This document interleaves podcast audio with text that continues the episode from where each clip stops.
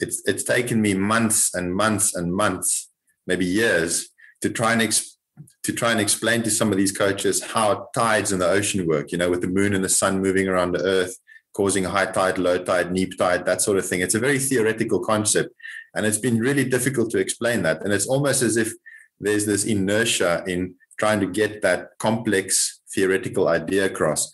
But when when it came to Bitcoin, which is also a very complex a theoretical idea, it's almost as if there was a lot more incentive to suddenly start learning about this thing. Teaching somebody about Bitcoin, you, they, they're being educated about a whole bunch of other stuff. That's not only Bitcoin. It's about finance. It's about money. It's about personal finance. It's about responsibility. It's about all these important things. And, and all of a sudden, there's this incentive to learn faster than, than what you learned before.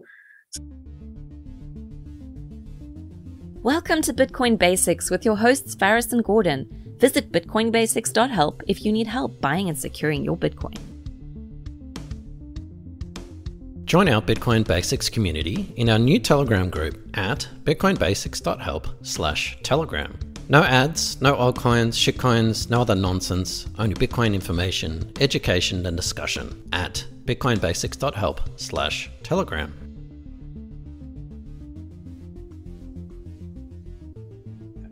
Hello, everyone. Welcome to another episode of the Bitcoin Basics podcast with your hosts, Faris and Gordon. And we have a really um, exciting guest with us today.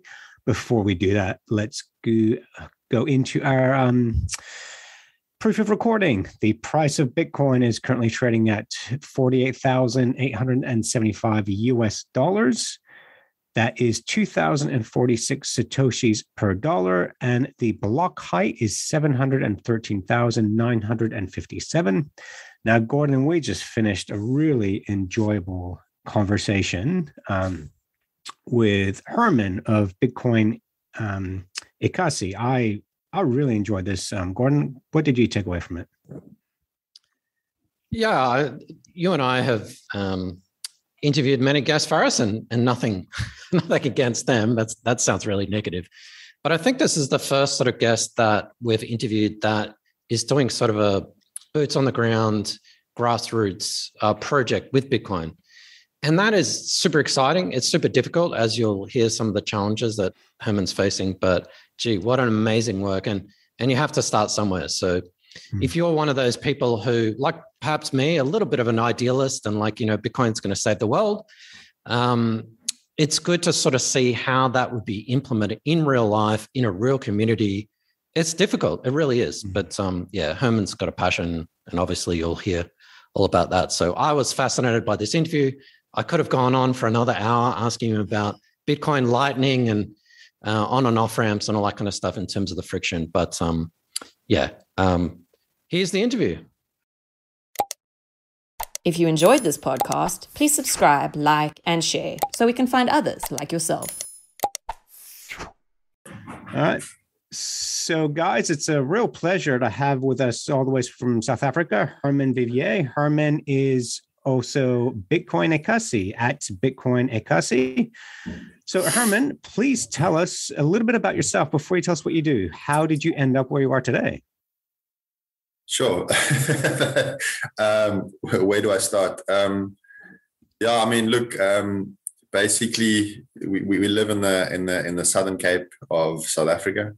Uh, I've got a wife and two kids, and um, how I ended up here, yeah, that's that's quite a long story. I suppose with regards to Bitcoin, um, I've been involved on and off since about 2013. Um, fell down the Bitcoin rabbit hole following the the whole banking crisis in Cyprus, uh, where people had their um, wealthy people primarily had deposits confiscated overnight um, to bail out uh, the banking system in Cyprus. There was quite a quite a bit, a bit, bit of a banking crisis there. And then, yeah, I just I, I fell down the Bitcoin rabbit hole and uh, completely fell in love with Bitcoin from the get go. The, the whole idea of decentralization of power, um, it really really spoke to me.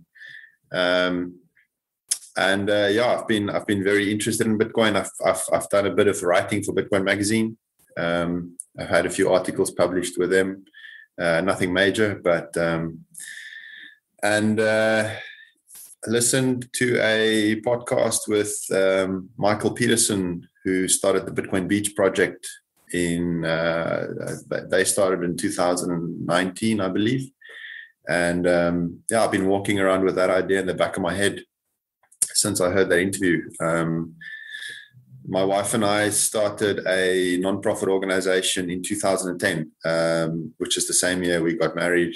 Um, yeah, it's a, a, bit of a crazy story, but we we got married and started a business right away, and things were, you know, yeah, I think things in South Africa were, you know, always been a tricky situation with inequality being very, very high, and we were young and idealistic, very young and idealistic, and we started this NPO. And um, with that NPO um, being pretty well established, uh, when I heard Michael Peterson talk about Bitcoin Beach, a light bulb just went off, and I thought, well, we could do something similar, yeah. And um, it kind of brought together two two things that I'm very passionate about. Which, on, on the one hand, was this NPO that we've been, been running in the townships, Mm-hmm. and on the other hand, Bitcoin, and um, bringing those two together. That's basically what what Bitcoin Ekasi is. That's awesome, and and don't worry, I'm old and idealistic, so that's uh, that's okay. um, uh, now we. Uh, Faris and I have a million questions for you, but before we get started, because we always forget Faris, um, do you want to plug yourself, your website, your Twitter, or whatever you want people to to follow you on? Um, yeah, uh, we've got a we've we've we've got the Twitter handle which is Bitcoin Ekasi at Bitcoin Ekasi. Um, the the the website that we um, that we are using is uh, our our parent organization. So the NPO that we founded ten years ago. Um, we'll probably use that as as our website. I don't think I, at, at the moment we're not going to create a separate website. So that website is the surferkids.com. Um, it, the website belongs to the NPO um, that this whole effort is based around. Um, so yeah, but Bitcoin Ekasi is re- is really just an offshoot of that NPO. Um, it's it's very important to just make that very clear. Um, the, the, the, Bitcoin Ekasi effort is is in support of that nonprofit organization, um, and the goal is sort of twofold. Uh, we want to we want to spread the adoption of Bitcoin, similar to what Bitcoin Beach did. Um, but at the same time, we have to support that that nonprofit organization because we're using them as a platform to get a foothold into the community. Um, so yeah, the, the website is the surferkids.com and the, and the Twitter handle is Bitcoin Ekasi. That's pretty much what we got so far. So what does the surferkids.com actually do? So the Surfer Kids is is a is a is a registered nonprofit organization. Um, it's a donation based organization we've got a group of about 40 kids uh, from a, a township in Mossel Bay, a very, very poor community. Um, and we run a program that operates five days a week. Uh, we, we coach 40 kids how to surf, basically. Um, it takes anywhere between three and five years to teach one of these kids to become a, a proper surfer so they can surf pretty much any conditions that you can throw at them. Um, yeah, the program runs from Tuesday to to Saturday, and we've got one senior coach and three junior coaches working for the program. Um, I basically manage it um, in the background as far as possible. Uh, I don't want to be the face of the organization. It's, it's, the coaches that do most of the hard work in the community. Um, and yeah, we're based at a beach that's called Diaz Beach in in Mossel Bay. Uh, Mossel Bay is a town of about 100,000 people. It's about four hours four hours east of Cape Town. Um, so it, it's not it's not one of South Africa's big cities. Um, but what makes the program feasible is the fact that you've got a really really poor community that's walking distance from a good surfing spot. Um, and the fact that it's walking distance means that we can run the program five days a week without having to worry about transport. So that brings down overheads quite a lot. So the kids walk up and down on a daily basis. And uh, yeah, we, we recruit them as young as possible, anything between five and, and nine years old. Um, they join the program and yeah, they, they learn surfing. It's, it's what it's all about. The, the ultimate, uh, I guess, I guess the reason we're doing it is because we want to teach the kids something about commitment.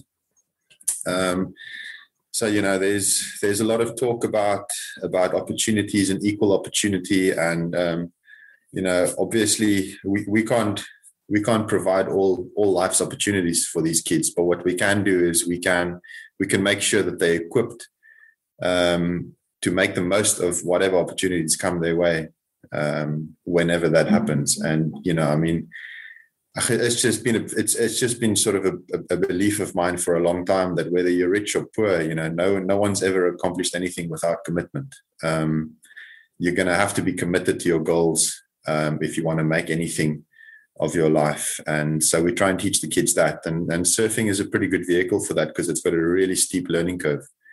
Um, you know, it's, it's easy to start having fun in the beginning and then the bug sort of bites you. Um, but then to to progress, it's it's not it's not a natural progression. It's not like it's not like learning to run or kick a ball that it sort of happens naturally. Surfing happens in this completely foreign environment uh, in the ocean, and you're surrounded by an immense amount of power, um, and you've got to learn how to handle that so it's it's it's quite a it's quite a steep learning curve. And uh, after about, I'd say it's, it's, normally about four to five years, uh, these kids uh, learn learn to surf pretty well. And and that, that's only happened because they were committed. They they had to have shown up at least three four times a week um, over a course of, of, of, of four to five years. Um, so that's that's pretty much what the Surfer Kids does. No, I, I can testify that. Gordon and I grew up in Australia, and I would look at surfing go, that's one of those things where I would just like to wake up and be good at it. I don't know if I've got the patience to learn it. yeah, it's it's tough. It's it's it's uh I mean it's easier when you're a kid, obviously. Um it's it's one of those things that's I don't know, I, I get I guess it's like I, I never learned to play the violin or or anything like that. But if I had to consider doing that now, it's just like, man, that's just going to be too difficult. I'm not even going to try. Um, it's it's a really really steep learning curve, and um, so it, it, it, works well for that, you know. And and the ocean is such a powerful thing. It's got so much so much natural power in it um, that you you kind of yeah, it, it teaches a powerful lesson. I, am not I'm not 100 percent sure how it works, but I know it does. Um, so yeah. so when you guys set up the the nonprofit organization, did you look at going through conventional funding through UN agencies or internal South African aid agencies? Oh, we've we've played around with quite a few different types of, of funding models, and um, we don't we don't we don't get any support from from government. Uh, I think we're too small for that. It's it's a very small organization. Um, we've we've tried to grow the organization bigger, but surfing being what it is, you're very limited in how many kids you can accommodate. I mean, you know, taking 20 kids into the ocean is is quite a is quite a task. You know, it's it's not it's not like playing around with with with a bunch of soccer balls on a field where you can you know you can have three coaches looking after 100 kids if if you had to the ocean is a dangerous place if you don't know what you're doing so we've had to keep the organization quite small just because of that um, so we've never been really big. So it's been very difficult to attract corporate funding. Um, government funding in South Africa, sure, that's that's a tricky tricky one. Um, yeah, so we've we've we've looked at different ways of funding the organization. At the end of the day, the the the thing that worked best for us was just community based donations. Um, we we looked at at different ways of generating money through through all kinds of initiatives and the more you focus on on on income generating initiatives, the the less attention you can focus on the kids, which is ultimately one what you want to pay attention to. So we've always just moved back to to funding it through through donations, um, which has been tricky. Obviously, I mean we've never had more than three months of op- operating budget in the bank over the course of the last ten years. So uh, you you can't you can't plan two years ahead if you've only got a three month budget in the bank. Um, so that makes it really tricky, but you know, it's still going. So yeah. So how did Bitcoin fix you? um, it hasn't yet. um, me, me, personally, or, or the organization.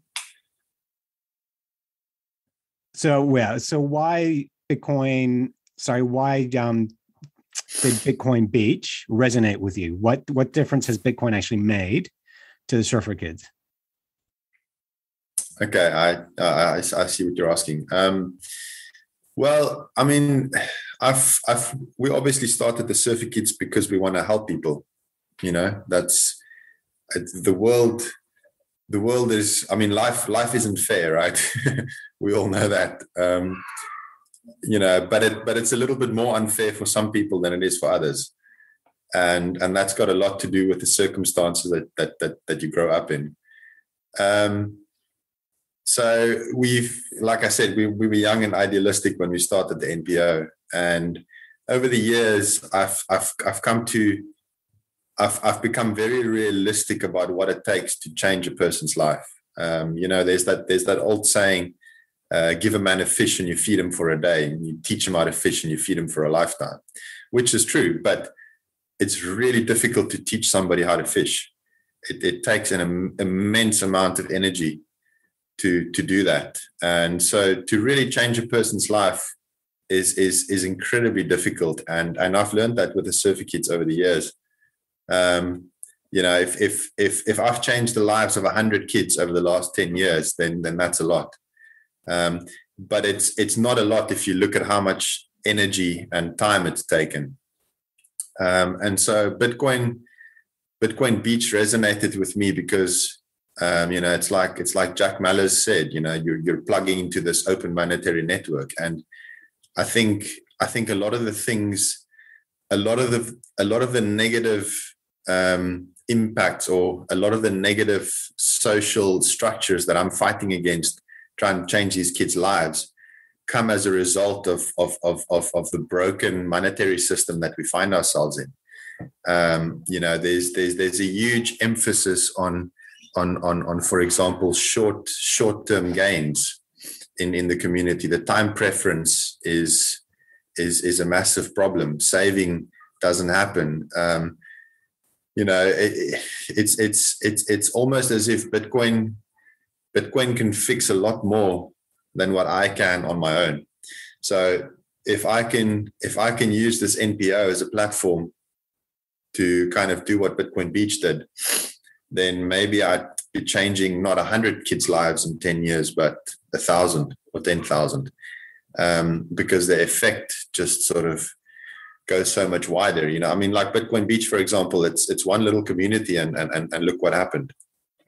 Um, it spread very far and very wide, um, far quicker than than than what they would have if they didn't plug themselves into the Bitcoin network. So I, I don't know if that answers the question, but no. yeah. So what I was trying to, because Gordon and I both come from a background of um, international aid and development and studied trickle down economics enough to know it really doesn't work. Um, so for me, like one of the one of the criticisms of um, direct foreign aid, where, for example, you're using Bitcoin Beach or you're using Bitcoin to fund this program the criticism would be, oh, well, there's no accountability for Herman. He can go ahead and do whatever he wants with that money. And this is why we need, and for those of you that can't watch us or listening, I'm air quoting heavily here, we need um, NGOs and third parties to trickle down that money to people that need it. Um, but that's, and this is where I'm excited about what you are doing because um, I see you active on Twitter and we're speaking to you, and I can actually see the work that you're doing. So I know if we're going to encourage people to send you some satoshis, it's going directly to assisting you. And as you said, you don't need to hire more staff to then apply for funding from third party sources. So, am I right in making that leap that by receiving Bitcoin donations and by using the Bitcoin network, it's really opening up more opportunities for you and allowing you to do more? Or is it just causing a bit more of an administrative hurdle by adopting Bitcoin instead of using the South African Rand? Um, okay, so I think I think I'd answer that in the following way. I mean, look, we have to we have to pay the coaches that that work for the surfer kids anyway.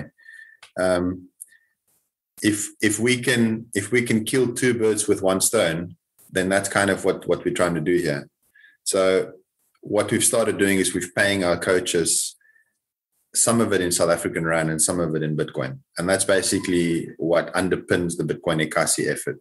is that those coaches now receive a part of their salary in Bitcoin, and they're spending it at shops in the township.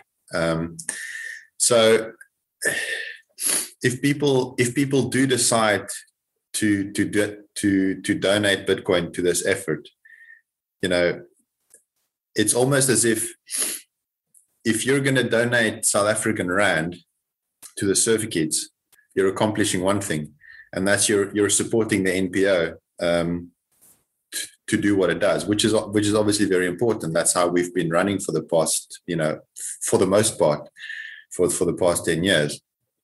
But if you're going to donate in Bitcoin, you can do two things instead of just one with the same amount of money.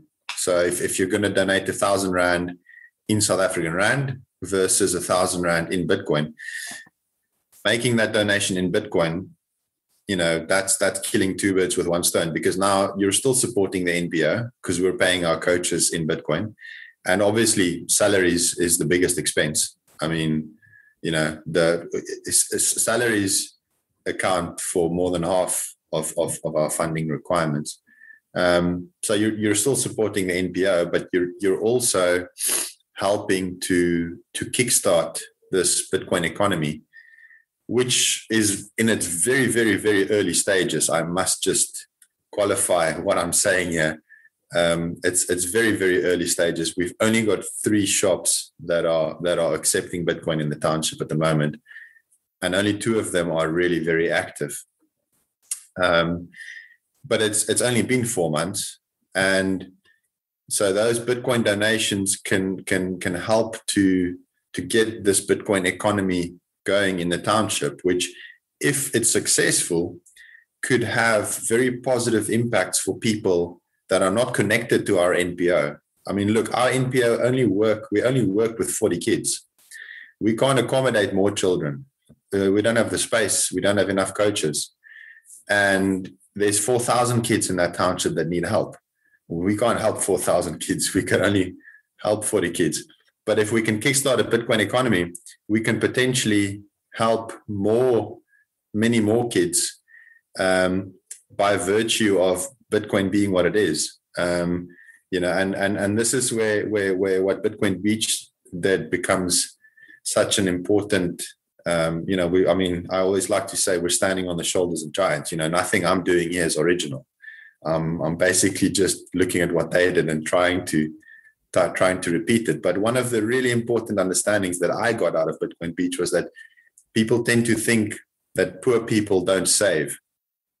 Um, and at the end of the day, saving is is such an important such an important activity if you're going to try and lift yourself up.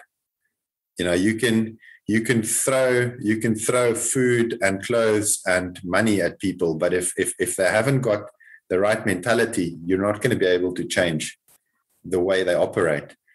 But if you can implement that savings mentality and and bitcoin can do that.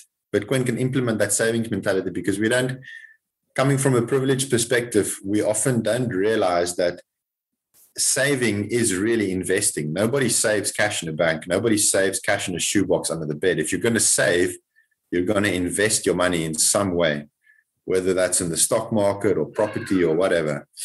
But what do you do if you've only got a hundred or ten dollars a month? There's no investment that you can make there. And and this is what this is what Bitcoin Beach illustrated is that all of a sudden really poor people who can only save $10 a month is actually saving that $10 a month, whereas before they would have spent it. You know, um, do I really need to buy two Coca Colas today? Or can I survive with one Coca Cola and save the money for the other Coca Cola for next week or next month or next year? And I mean, there's a there's a gentleman in in El Zonte in El Salvador that um, older guy. Um, he's on the cover of Bitcoin magazine. Um, they just went back to print, and um, he's he's the guy on the cover. He actually had his teeth replaced, which cost him several thousand several thousand dollars, but he did that by saving. Um, that was not that was not somebody else coming in and donating the money to him overnight and say, "There you go, there's a new set of teeth for you." He did that by slowly but surely saving up and saving in Bitcoin, which encourages saving rather than spending unnecessarily. He did that by saving up. And you know that's that's just that's just one of the things that Bitcoin being what it is, it, it can have that effect. Um, I don't know if it will have that effect where, where we are operating. That, that that remains to be seen, but it definitely had that effect in El Zonte and El Salvador, and our situation is not that different. So I'm pretty sure it can have a similar effect Yeah, um, but that that remains to be seen. I don't know if that answers the question. Sorry.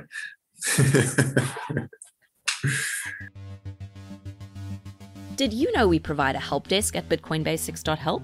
Do you need help buying Bitcoin on an exchange or transferring your Satoshis to a Bitcoin wallet? Perhaps you need assistance with setting up a desktop, mobile, or hardware wallet. Is your security hygiene up to date? We provide individual, one on one support regardless of your understanding of Bitcoin, size of investment, or level of technical ability. Visit bitcoinbasics.help. I think you're selling yourself short a little bit, Herman. I think you're killing three birds with one stone. You've got uh, the educational aspect and what you mentioned before, time preference, I think uh, can't be sort of misunderstated. Um, from from a technical point of view, and I want to ask you about Lightning uh, in a moment. Um, playing devil's advocate, why? I mean, you, you've mentioned Bitcoin, and that's great. Maybe in a circular economy, so your coaches or or people are getting paid in Bitcoin, and they go to a local shop and they spend Bitcoin. But wouldn't it just be easier to have PayPal, to have Visa, to have you know, whatever. Nowadays, all these banks have apps and whatnot. I'm sure the kids, maybe obviously they don't have a bank account, and that's perhaps one reason for Bitcoin. But wouldn't it be easier from an organizational point of view just to have, you know, PayPal or, or Patreon or some sort of crowd crowdsource funding?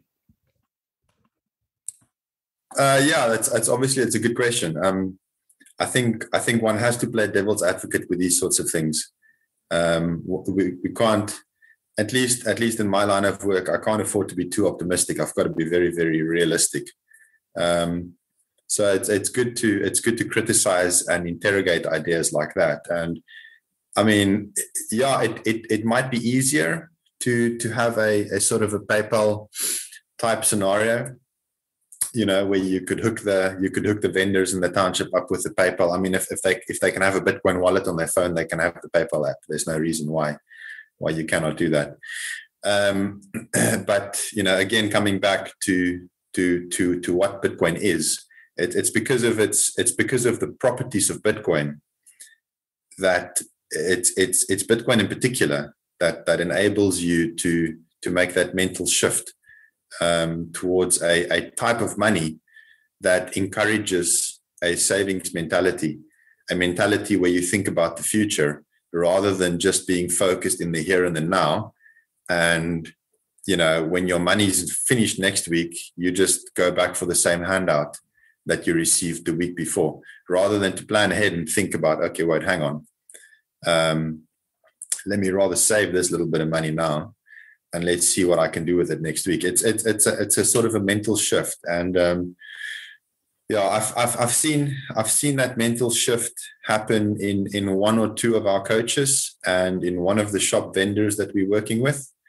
Um, not to the same extent, obviously, that they've seen it in El Zonte, um, but it's still very early days for us. And I don't know, perhaps we can, perhaps we can um, can can do the same thing here. And yes, I think education, like you said, yeah, maybe we are killing three birds with one stone because since I mean I've most most of my time running the NPO, I, I spend with the coaches, um, educating them, uh, whether it's with regards to actually running the program and, and how we're going to do it and, and so on and so forth. For the last couple of months, it's been a lot of education around Bitcoin, obviously, um, how it works with trying to implement this. And I've never I've I've never experienced such a such a, a, a big amount of learning happening in shut in such a short space of time as I did in these last couple of months when we started talking about Bitcoin. Something something just something just switched on for them. And I I mean look, you know, Bitcoin is Bitcoin is money, obviously. And and money is one of those very, very basic things that we all need to survive. Um, no matter who you are, where you live on this planet, you know, you need food, air, water, and money. um, and all of those are are almost equally important. And so, you know, educating them about such a basic necessity for survival and showing them this thing that they've been using their entire life. No, but they've never really thought about what what is it? What is money? Where does it come from? Or they've they've they've used it their entire life, but they've never actually thought about what it was. And so when when we start about Bitcoin, it's just, you know, I it's maybe it's maybe a silly example, but it's it's taken me months and months and months, maybe years, to try and to try and explain to some of these coaches how tides in the ocean work. You know, with the moon and the sun moving around the Earth, causing high tide, low tide, neap tide, that sort of thing. It's a very theoretical concept, and it's been really difficult to explain that. And it's almost as if there's this inertia in trying to get that complex theoretical idea across. But when when it came to Bitcoin, which is also a very complex theoretical idea, it's almost as if there was a lot more incentive to suddenly start learning about this thing. Um, you know, what what incentive is there for them to understand the tides? But money, there's there's there's that incentive. So so yeah, education. You know, it's it's it's a it's a powerful. How can I put it? Um, teaching somebody about Bitcoin you they they're being educated about a whole bunch of other stuff that's not only bitcoin it's about finance it's about money it's about personal finance it's about responsibility it's about all these important things. And and all of a sudden there's this incentive to learn faster than than what you learned before. So yeah maybe, maybe it is three birds with one stone. I don't know. It, it remains to be seen. We'll, we'll see. I, I couldn't agree with you more there herman. Um, when we teach people about bitcoin we ha- more than half the time we're teaching them about the current economic and financial um, system for them to appreciate Bitcoin. Um, having personal contacts in South Africa, um, I know that, I mean, in the last 10 years, the South African Rand has lost more than half its value against US dollar.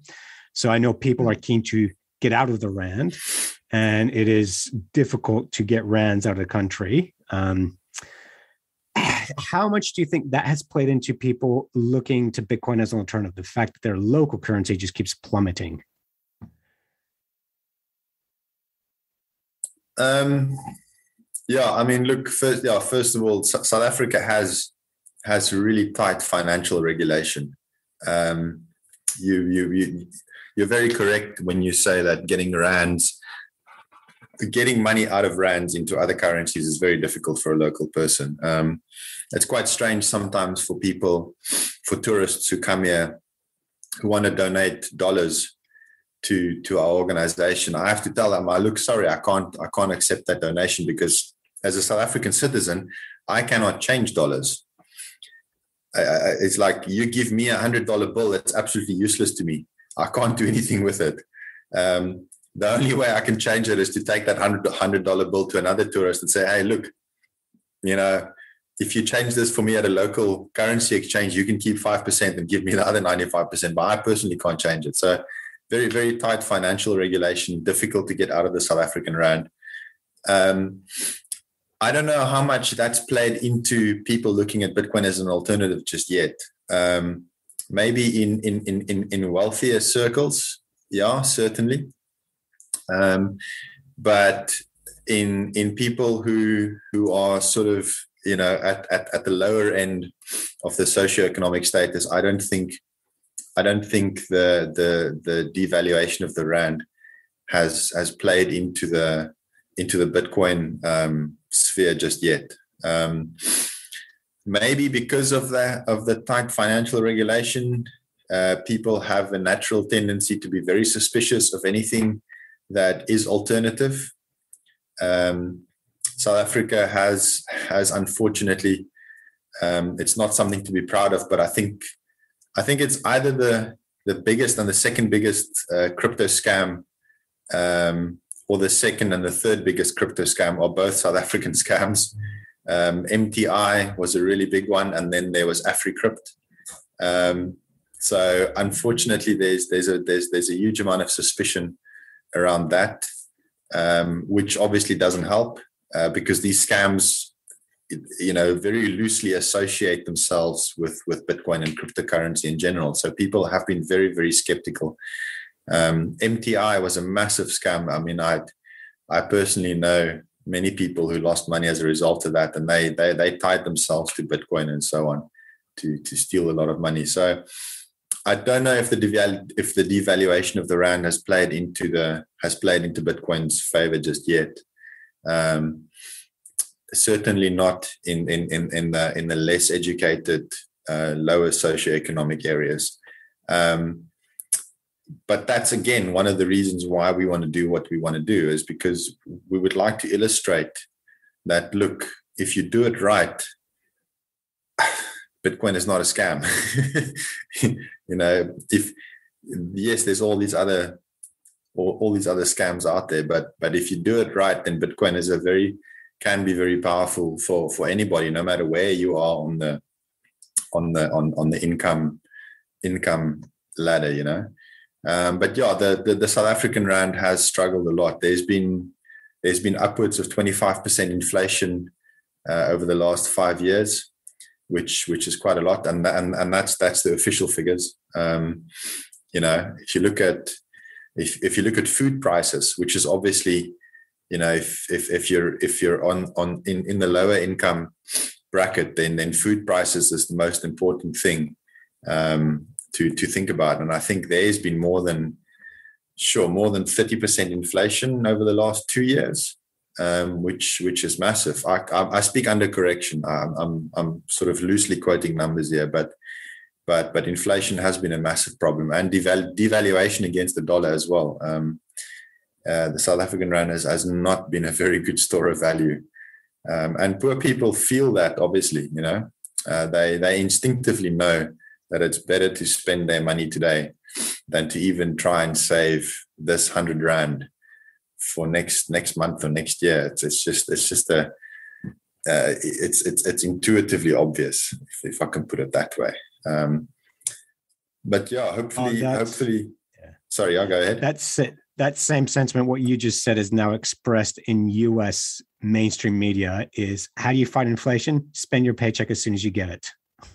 which is not a solution.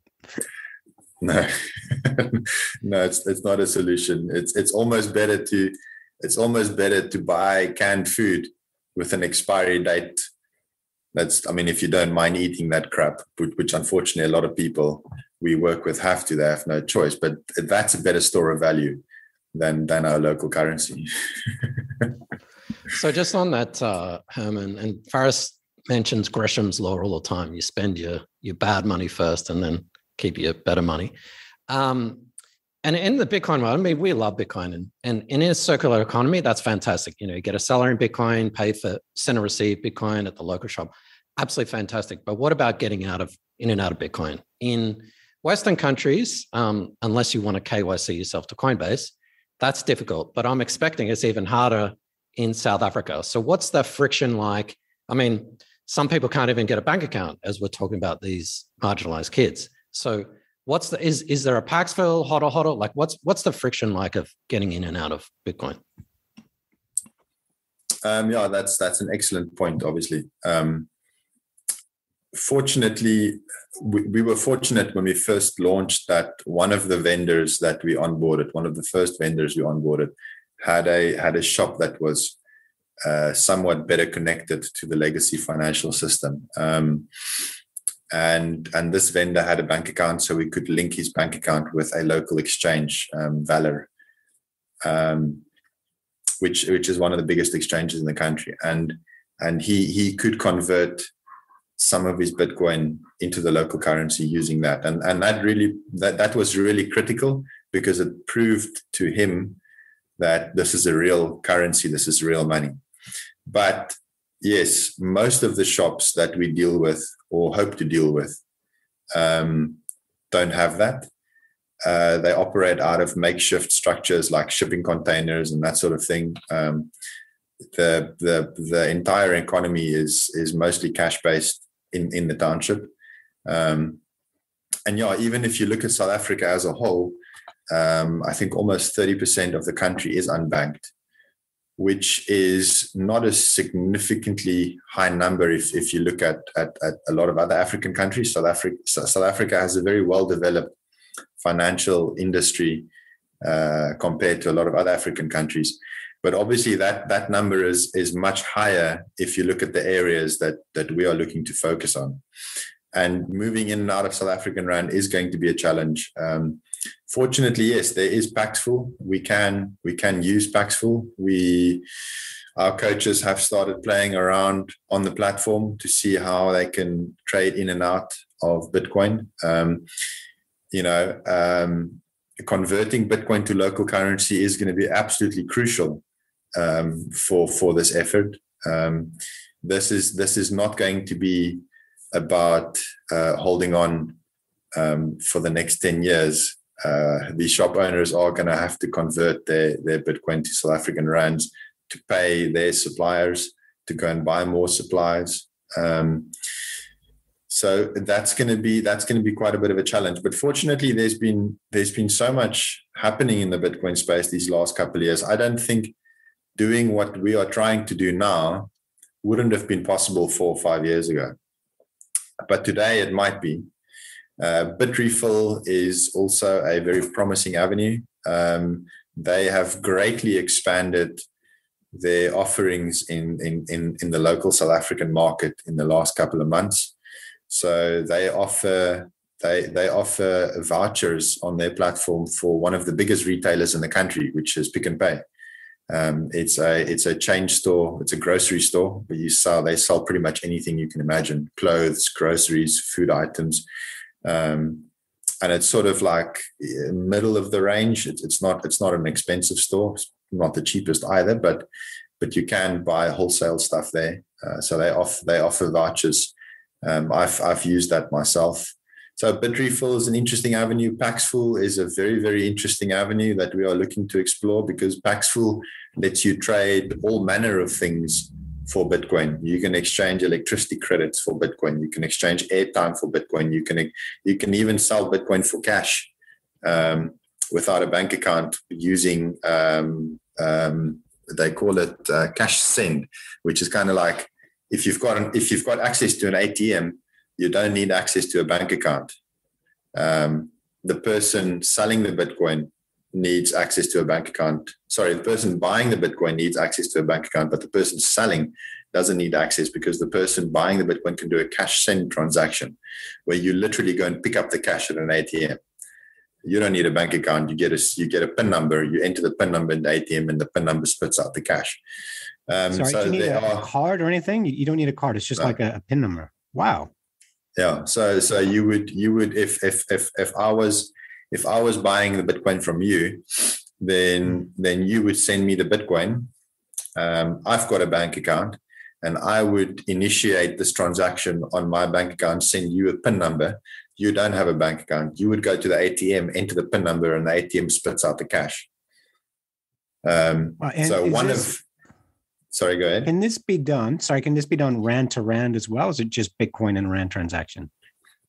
So no, no, it's, say, it's rand. It's rand to rand. Yeah. yeah. Okay. So I can, so, I can. Sorry, go ahead. Yeah. So sorry, because the unbanked I know is a, a, huge part of what maintains people in poverty. Um, mm. So this, is this something that the government initiated? Or was this a private enterprise where they said, okay, you don't need a bank account to access cash? Um, I think it's a bit of both. Um, but I must say, Bitcoiners love to hate on banks.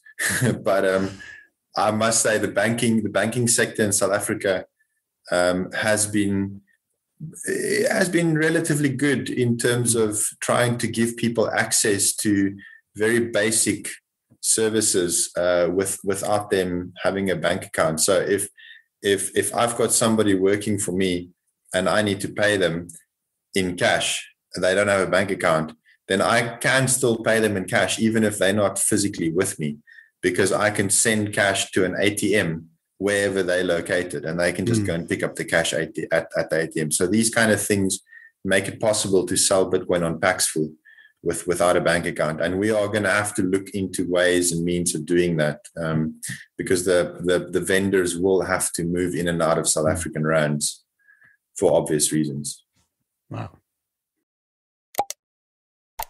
if you enjoyed this podcast please subscribe like and share so we can find others like yourself I can see why that probably may have helped with Bitcoin adoption, knowing that there is no third party that it is peer to peer where you're sending them a pin and they don't need a bank account. So this is just me making presumption, but yeah, I assume that would have helped people understand and appreciate Bitcoin going, okay, it's peer to peer transaction.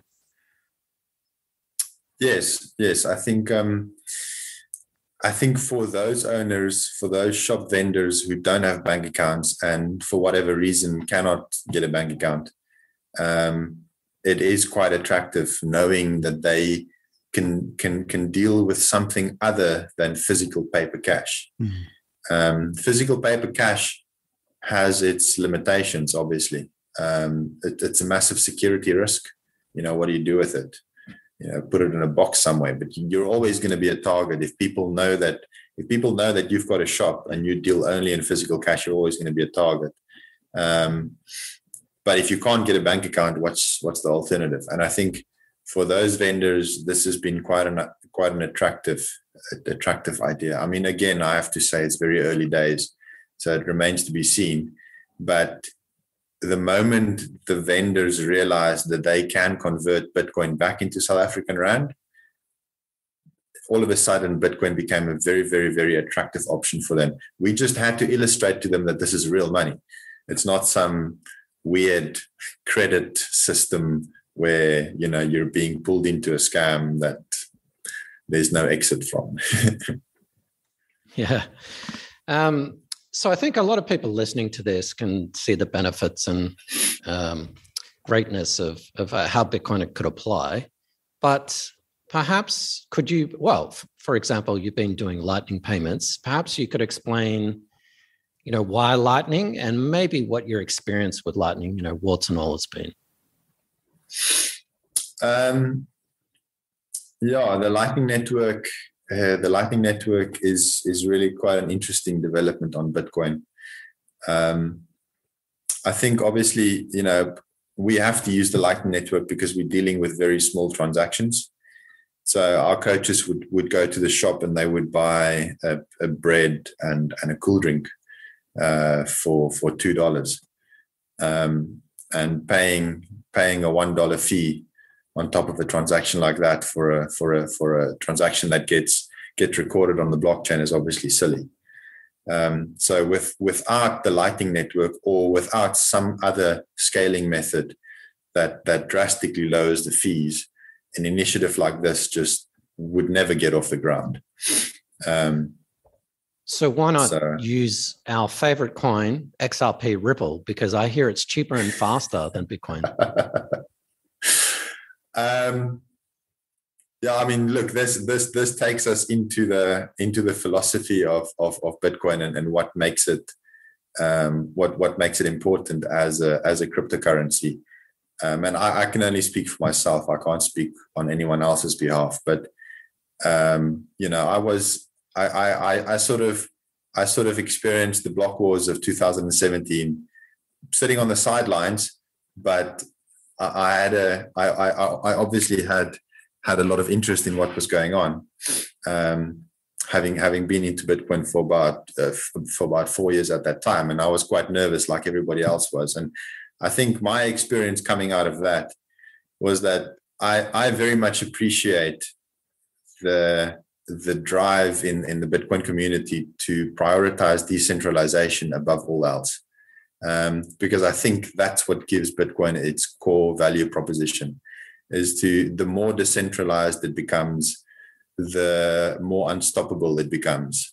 Um, you know, if you can have 150,000 full nodes running then that's better than 100,000 full nodes, which is better than 50,000 full nodes. And if you can bring that number up to 250,000 full nodes, which all of them are archiving the entire blockchain and auditing the supply on an ongoing basis and recording every single transaction to a hard drive that's located anywhere you can imagine, then then that's what enables decentralization. And for that decentralization, you have to make certain trade-offs um, and and and it's just a matter of you you can't you can't have you can't have decentralization to its full extent if you're going to add complexity to the blockchain um, and that's that's been shown to be the case you know with something like ethereum which is a lot more complex and a lot more functional but from personal experience i know that running a full archival node um, unless you've got a, a, a, top of the range gaming laptop, it's just not going to happen. You know, I've oh, got, I've that. got, not even, no, not, not even probably that. about three thousand dollars to run a, a full archival node. Yeah, so I've got I've got two I've got two old laptops which which were donated to our NPO, and I can run I can run Bitcoin full nodes on them. Um, you know, and and and, that's because the, the, the developers opted to to keep the protocol um, simplified. But then that that limits the speed of transactions. It limits the amount of transactions you can have in a block. Um, and so the Lightning Network is really, or something like the Lightning Network. I mean, there could be other there could be other solutions to scaling on top of Bitcoin in the future. It doesn't it doesn't have to be the Lightning Network, but something like it is going to be needed to to make transactions fast and and cheap. And I think you know the trade-offs that you get with the Lightning Network. Um, again, there's always trade-offs. Um, there's there's there's no there's no perfect solution that solves everything perfectly all at the same time. Um, so I think the trade-offs that you get with a Lightning network, even if it's if even if it's a custodial type of service, um, which most of the Lightning wallets at this point are, it's okay if you're dealing with small amounts of Bitcoin. So we've been encouraging our coaches to have a wallet where they would spend their Bitcoin in a semi-custodial type of setup.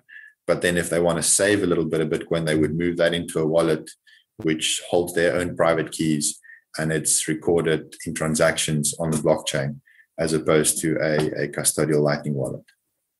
That's excellent, Herman. I'm just wondering, Herman, with the price volatility in Bitcoin, how has that affected people's perceptions? Has it scared them off of investing or using it? Yeah, that's that's that's a good question. the volatility is always um, always something to to think about. Uh, we uh, we've only been going for four months, so we haven't seen one of those really scary price drops just yet. Um, you know, we've we've had this recent one, which was uh, about a week and a half, started about a week and a half ago, where we, I think it dropped from about fifty four thousand dollars to down to the low forties. Um, I think that that's been the biggest one so far. Um, but you know, this is one of the things that we try to really hammer in when we first approached the vendors. Is that from the very beginning we said, look, we have no idea what's going to happen to the price of this thing. So whatever you do, keep it small. Um, we've only all in all, our coaches, um, if, if you look at, if, if, if you take all four coaches and you take all three shops where they've been spending their Bitcoin over the course of the last three, four months, they've, in its entirety, they've only spent about $300 worth of Bitcoin. And that's spread over the course of four months, divided between four coaches and three different shops. So we're not talking about a massive amount of money. These, these shops have not, have not moved over to a Bitcoin standard by a long shot.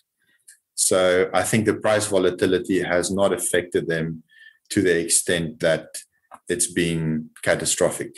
Um, and and there's a good reason why we started small. Um, if it grows, if the effort grows, then we'd have to look at at managing that by implementing a sort of a, a balancing a balancing act where you would move out of Bitcoin into South African rands at, at regular intervals to sort of to sort of counteract that, depending on on what the vendor, the shop owner wants to do. Um, but we haven't lost any of them yet due to volatility. That's fantastic, and all this adoption is is really exciting, especially for us, you know, over here, sort of in the West. Could you run us through, say, an adoption? There's a new store in town that they're on board. What does that onboarding process looks like? Like, do you get them set up with BTC Pay Server and a wallet, whatnot? Are they running their own three thousand um, full node with SSDs? Uh, what what's happening there? Uh, no, no, it's it's it's it's a it's a it's a simplified, very very simplified setup uh, so far. Um, at the moment, what we would do is we, we would approach a new shop, um, look again, very early days. We've only got three shops that are on board so far. And to be perfectly honest with you, most of our work in the community has gone into keeping those three shops on board rather than to onboard more new shops um, for now. So we are we we have onboarded some shops who have lost interest, um, but we have been able to keep these three shops on board. We've identified 13 shops in the township, um, and we only want to. Uh, that's that's one three 13 not not three zero. Um, so we want to we want to eventually onboard all 13 of them. Um, but for now, we've only approached we've approached six shops, and out of the six, we've been able to onboard onboard three. Uh, we've got we've got a map on Google Maps that kind of shows the layout of which shops we, we've identified, which ones we've spoken to. I post that every now and then. I post a little update when we've got a new shop on board. But basically, one of our coaches would go into the shop and he would install a wallet like Muun Wallet or Blue Wallet for the vendor. And he would just send them some sats and say, hey, look, this is how this thing works. This is what it is. And he would just start talking to the start talking to the vendor about Bitcoin, um, trying to explain what it is, um, maybe try and connect them with one of the other shop owners because um, they're all in a very very close community.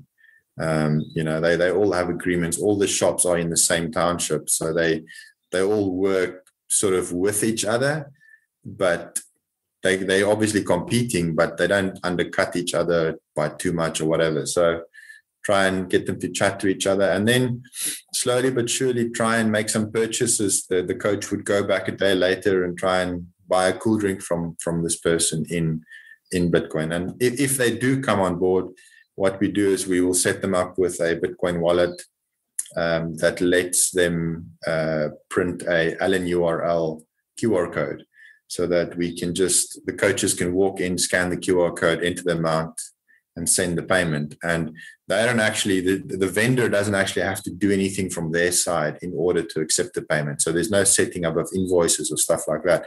And that's also quite a, quite a nice setup for them because it simplifies their life. They don't have to they don't have to count out change.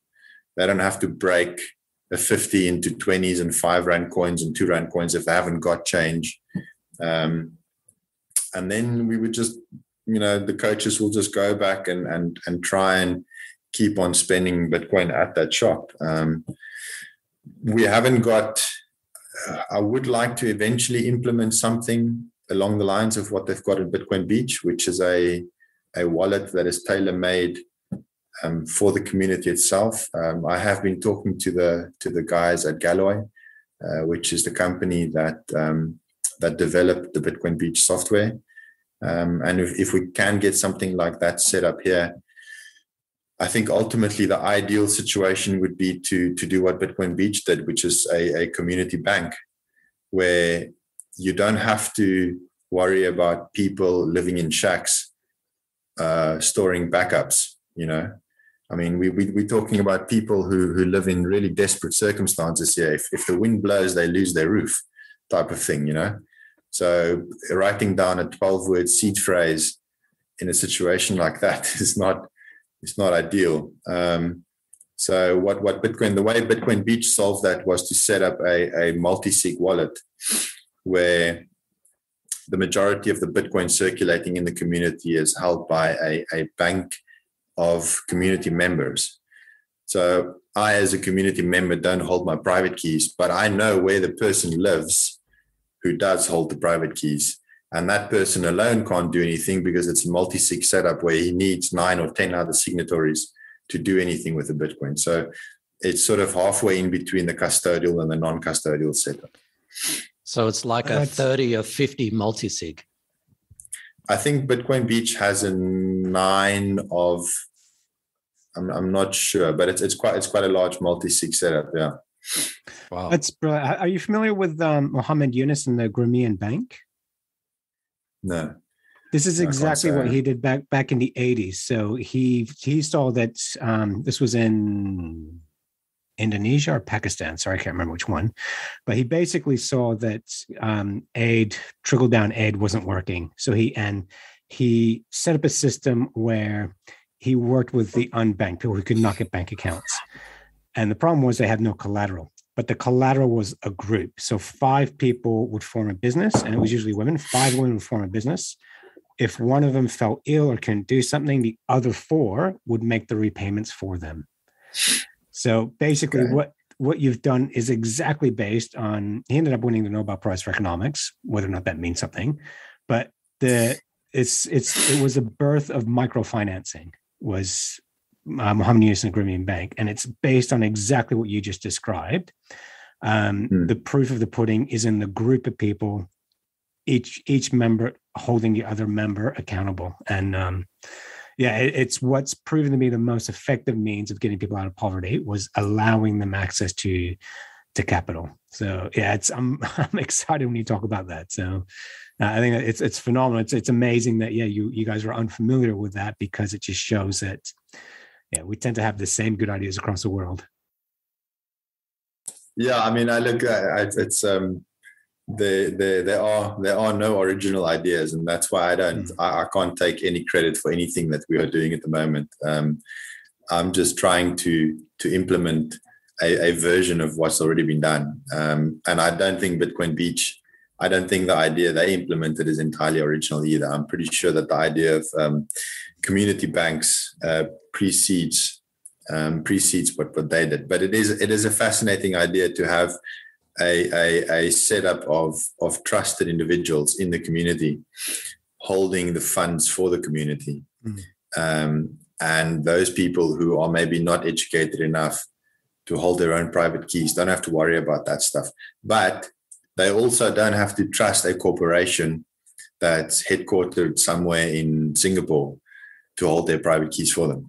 They know where the people holding their keys live, and those people are not going anywhere.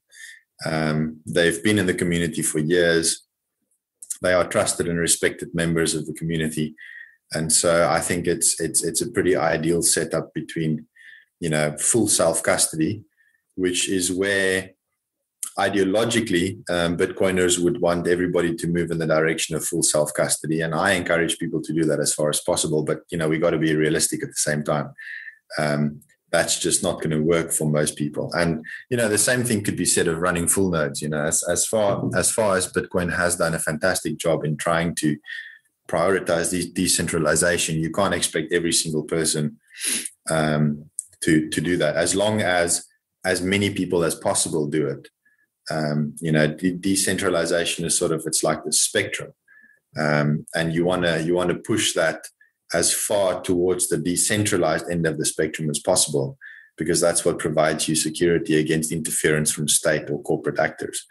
Um, and I think the same can be said for for for full self custody. You know, I think full self custody is also a spectrum. You know, there, there are people who who go really, you know, go all out. You know, and you're talking about things like you know, four out of five multi-sig wallets made out of hardware wallets that are constructed in their own basement, never mind ordered from online, you know, and then and then it's it's a spectrum, you know. Um, and so I think you've got to find that that happy medium. And I did this idea of a community bank. Um, yeah, I think Bitcoin Beach illustrated that that it can work. And and what you just said, um, Faris, that, that very much reminds me of that. I'm not familiar with that, so I'd, I'd like to look into that actually. If you enjoyed this podcast, please subscribe, like, and share so we can find others like yourself. All of this is absolutely fascinating, Herman. And, um, you know, sometimes as Bitcoiners, we get carried away. You know, Bitcoin's going to um, cure cancer and save the world and all that kind of stuff. We have to be pragmatic. And I, I think you're taking the right approach. You know, on one side, I can see a lot of people saying, "Oh, it's only three stores. You know, a few kids, three stores. Who cares? You know, sort of thing." But I mean, you have to start somewhere. And what you're saying about decentralization, everyone can't run their full node. You know, everyone can't. I mean, I'm assuming a lot of your vendors are actually cashing out of Bitcoin or, or Lightning back into Rand. I mean, that's fine. You have to start somewhere. We don't have to have everything perfect from day one. But what you're doing is exciting. And I hate to use this word because it gets overused a lot in charities, the word empowerment. But what you're really doing, you, you're really empowering people. And I mean, at the end of the day, you know, that's kind of what it's about. Um, I'm assuming, well, I shouldn't assume, the government's not maybe too happy. You're flying under the radar, but maybe the government's not too happy once you get a little bit more popular. Um, no, I think I I look. I'm I'm under no illusions. I I don't think I don't think that what happened in El Salvador is going to happen in South Africa. Um, I don't think South Africa is is is anywhere near. The, the, the South African government is not entirely hostile towards Bitcoin. Um, it's not i don't think i don't think south africa is, is going to pull a, a, a move like what you saw happen in china or in other countries where there's been a really hard line taken against against bitcoin i don't think that's going to happen here but they're not they're not going to go the el salvador el salvador direction either it's not going to become legal tender here anytime soon i'm pretty sure about that um, for the time being we are flying under the radar um, in terms of Bitcoin adoption. It's like you said, it's only three stores um, and and four coaches. So our entire effort um, so far is basically that. Um, but you have to start somewhere. Um, I don't know what the response is going to be from the authorities if this grows. I don't know if it is going to grow. We'll have to wait and see. If it does grow, it's going to have to happen organically. Um, it's not the kind of thing that's that's gonna that's gonna be we we're not going to be able to to bootstrap this thing forever. Um, it's either going to work or it's not going to work.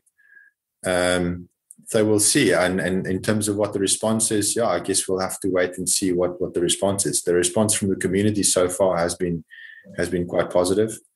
Um, and I think that comes back to to what you mentioned about empowerment. You know, my my personal belief is that empowerment comes from within. So a person has to have a, a, a, a adjustment in their state of mind in order to, to create empowerment for themselves. Um, you can help a person along the way. Um, and the best help that you can create is to help them adjust their perspective. But ultimately, ultimately, nobody else is going to lift you up um, and and create personal empowerment that's going to have to come from the individual themselves and and that's been that's that's been the underlying philosophy for for for the npo that we started um, years ago and it's also the philosophy that i think it ties back into the bitcoin philosophy you know you've got to you've got to take responsibility um, for yourself as far as possible um, and I think I think Bitcoin, yeah, Bitcoin. I don't I don't think Bitcoin is going to cure cancer. um, I don't think Bitcoin solves everything, but it can it can solve some of the very very core problems that has been has been the cause for many other issues. You know, I think we look at a lot of other issues and we don't always realize that that there's something. It it it it brings me back to this idea that that money is so fundamental to our existence.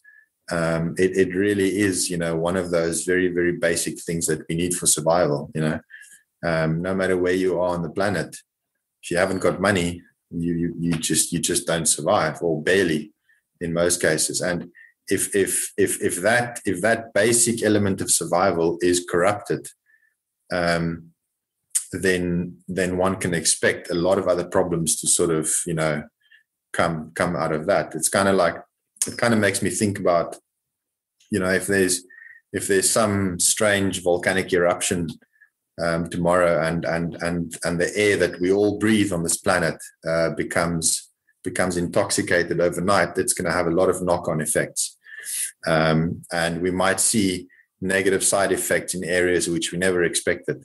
Um, and that's kind of what what our broken system of money re- reminds me of. And and there's no doubt that that that, that the monetary system is broken. It, we've seen it over the past year, where over the past two years, really, where you know good intentions. The the road to hell is paved paved with good intentions, and and I think you know if, if you've seen central banks, not not only in the US but all over Europe and even here in South Africa, the amount of debt that's been loaded onto onto future generations it's it's just not it's just not sustainable. And it's gonna it's it's one way or another something's got to give. Um, and and you've got to you've got to have a system of money that is that is sound at its core that is fair um, and i think i think that's also been something that's really once once once we've explained that and i saw this happening in our coaches as well. Because i mean our coaches come from the same community where the kids come from. It's the same community where the vendors come from. And you know they've been pulling the short end of the stick for generations. And once once they've gotten their head around this idea of but what bitcoin is the one thing that that that really you know you know created a spark and i can i can see that spark in them is when they understand that this is a fair system it doesn't matter who you are it treats you the same way you know whether you're a billionaire sitting somewhere you know, in, in a luxury yacht, you know, without a worry in the world, or whether you're a little kid who can only afford to to save 50 bucks a week or a month, the rules are the same. Everybody gets treated the same way. And and I think if you build a society around that principle, a lot of problems that we're trying to solve through other means will almost take care of themselves. Um, so yeah, I don't. Yeah.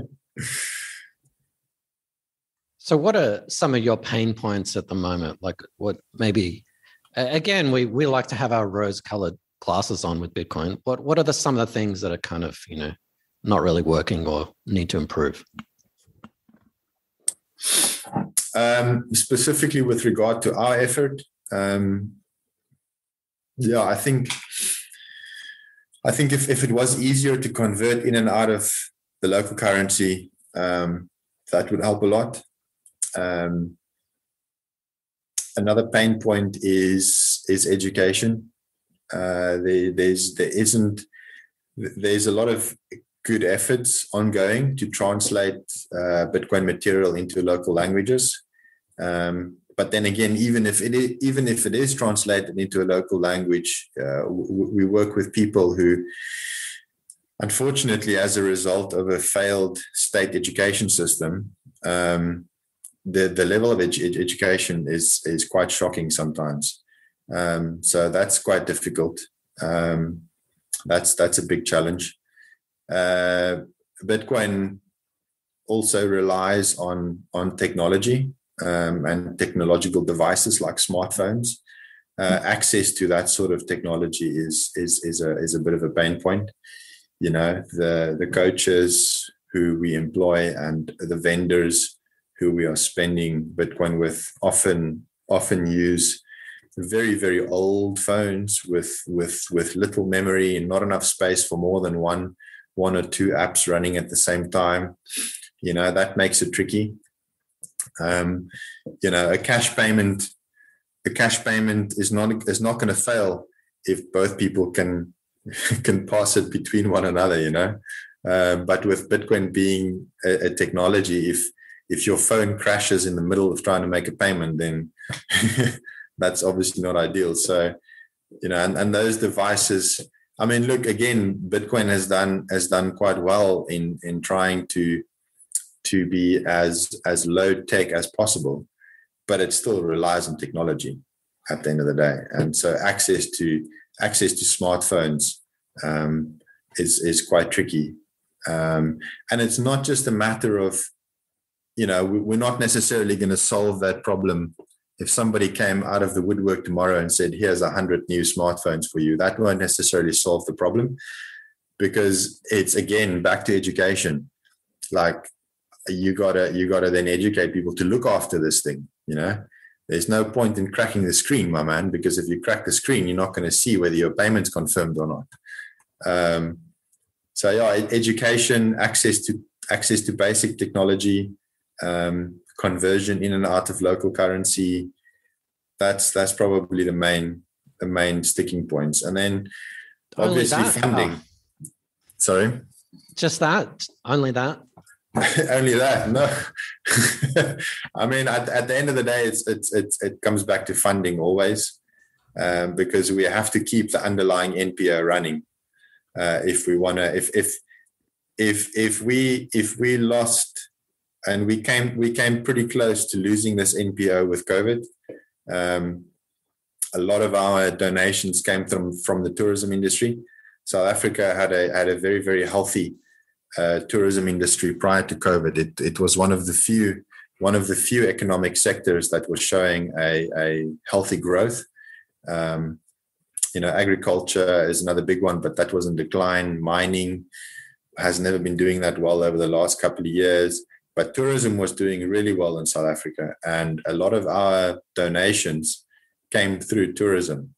So with COVID doing what it did, uh, we almost lost the NPO because we we had to suddenly try and generate donations in, in, in a very different way. So keeping the NPO running is a massive challenge because if we lose the NPO, we lose the platform in the community. And this is again going back to Bitcoin Beach and what they illustrated is that if, if you're going to try and do this kind of thing with getting a, a Bitcoin economy going in a in a uh, sort of a relatively poor community, you have to have a platform in the community. You can't just go in there and start throwing around sats. You need mm. people who have been working in the community for years. You need people who have earned the trust of people in the community. Mm um, which is again why I try and work behind the scenes and I let the coaches be the face of the organization in the community because they're the ones who've earned the community's trust. So if if if we, I think I think probably the biggest, the single biggest challenge is is to keep the keep the NPO going um, because that's that's our platform at the end of the day. I mean, you're trying to achieve something incredibly difficult. You you're going against sort of you know hundreds of years of fiat currency and not to mention the technology, the community society. And I think it's incredible what you're doing. Um, I could go on forever and ask you questions about Lightning, but um, we've been over an hour and Faris is about to fall asleep. So, uh, anyone, well, us as a podcast, Bitcoin Basics, Faris and myself, but also someone listening to this, how can they help you? Um, yeah, I think I think I think awareness is is probably the if, if people if people know about what we are trying to do, then then then then that's then that's the most important thing. Um, donating will help the effort, obviously, um, but I think the donations will come. Again, it has this this has to happen organically. If it is going to work then then it has to happen organically. If if the community doesn't want it or they don't need it, then it shouldn't work. And if the Bitcoin community is is not willing to support it, then maybe it shouldn't work either. Um, but if we can if we can spread awareness of what we're trying to do, and enough people find out, then I think it will grow organically if it's something that that that needs to happen. So I think the first and the most mm-hmm. important thing is awareness, and I mean that's basically what we're doing at the moment. You know, I'm I'm I'm talking about it, and you guys have given me this platform to talk about it, and that's helping to spread awareness. So I think that's probably the most important thing. So, would donations from our listeners be of any help to um, to you, Herman? Because we don't want to see you guys lose the NPO. Um, absolutely, it would. Uh, I mean, of course, donations, you know, is what is what keeps the is what keeps the NPO going. Um, but I don't, I, you know, a, a, donation has to be something that that sort of a person has to, a person has to feel good about donating to a cause, and and so I don't, I don't want to stress that too much. It's kind of something that if it happens, it's good and it should happen. But if it doesn't happen, then then maybe we should look at what we're doing and trying to do it in a different way. Um, so yeah, well, donations never feel good. Bitcoiners, it's always the end of the world. I mean, look, if if we can if if we can find one OG Bitcoiner who's willing to go, here's a Bitcoin for you, that would be fantastic. um, I think that's what happened with. Uh, I think that's what that's what got Bitcoin Beach off the ground. Um, Bitcoin Beach actually was not the first NPO that this donor approached. Uh, he approached many NPOs before he got to Bitcoin Beach, and um, he had a he had a condition attached to his donation, which is that you guys have to use this donation in Bitcoin.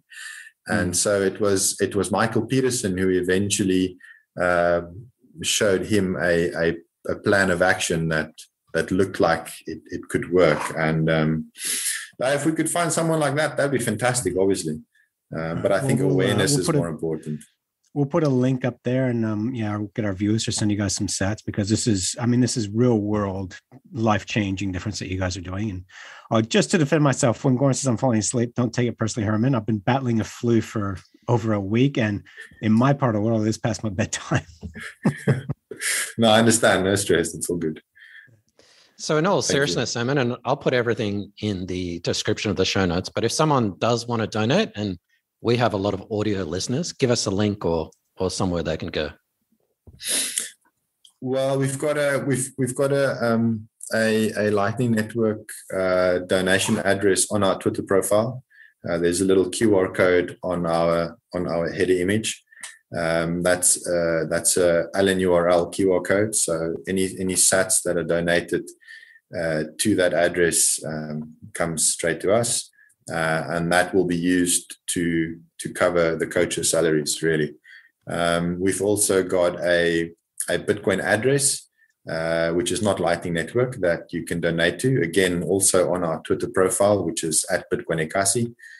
Otherwise, we also take Bitcoin donations on the website to the Surfer Kids, which is thesurferkids.com. Um, and yeah, any donations that we receive in Bitcoin uh, will not be converted back to fiat. Uh, we will use those donations to pay salaries to the coaches. And the more Bitcoin, the more donations we receive in Bitcoin, the more we'll we'll move the coaches' salaries away from fiat currency and onto Bitcoin, and slowly but surely um, push more satoshis into the into the community that way cool and when is your nft coming out no i think for the time being we focused on bitcoin only. It's just it, it just makes things easier you know? Um you know I've, I've got i've got nothing personally i've got nothing against interesting developments in the wider cryptocurrency space. Um but there's so much happening in bitcoin already that it just feels like you know if if, if I'm going to overwhelm the coaches with that stuff, we're not going to make much progress. So we focused on Bitcoin only for now, and probably will be. oh, that's exactly where we are on this show. Herman, thank you very much. It's been an absolute pleasure. And um, yeah, if it's okay with you, we'd love to catch up with you again next year. Um, Absolutely. I, yeah, if I'm ever allowed to leave Fortress New Zealand, I'll definitely have to come and visit you. yeah, no, absolutely. Um, I would, I would really enjoy that. Thank you very much. I appreciate it. Thank you. Yeah, Herman. really, really appreciate it, Herman. And and you know, to get a boots on the ground or surfboards in the water uh, report from someone who's actually doing, you know, this work, and and and it is uphill. You know what you've discussed. Mm is incredibly difficult. Difficult. So so hats off to you, your team, the coaches, and we will definitely be following you with with interest as well. So uh, again, you. people, all links in the show notes in the description. Please please check that out and help Herman. Thank you very much. Thanks, Herman. Thanks, Herman. Thank you. Thanks for watching or listening. If you enjoyed this podcast, please like, subscribe, and share so we can spread this educational content to others like yourself. Visit bitcoinbasics.help. Disclaimer Any content provided by Coin Compass is for educational and informational purposes only and is not investment, legal, tax, or any other professional advice. A qualified professional should be consulted before making any financial decisions. Coin Compass will at times recommend certain products, services, and technologies, but these are opinions based upon our own or podcast guests' experience and not endorsements. We take no liability for out of date or inaccurate information, software bugs, manufacturing errors, technology misuse, or issues involving third parties. Visit coincompass.com for more information and please contact us.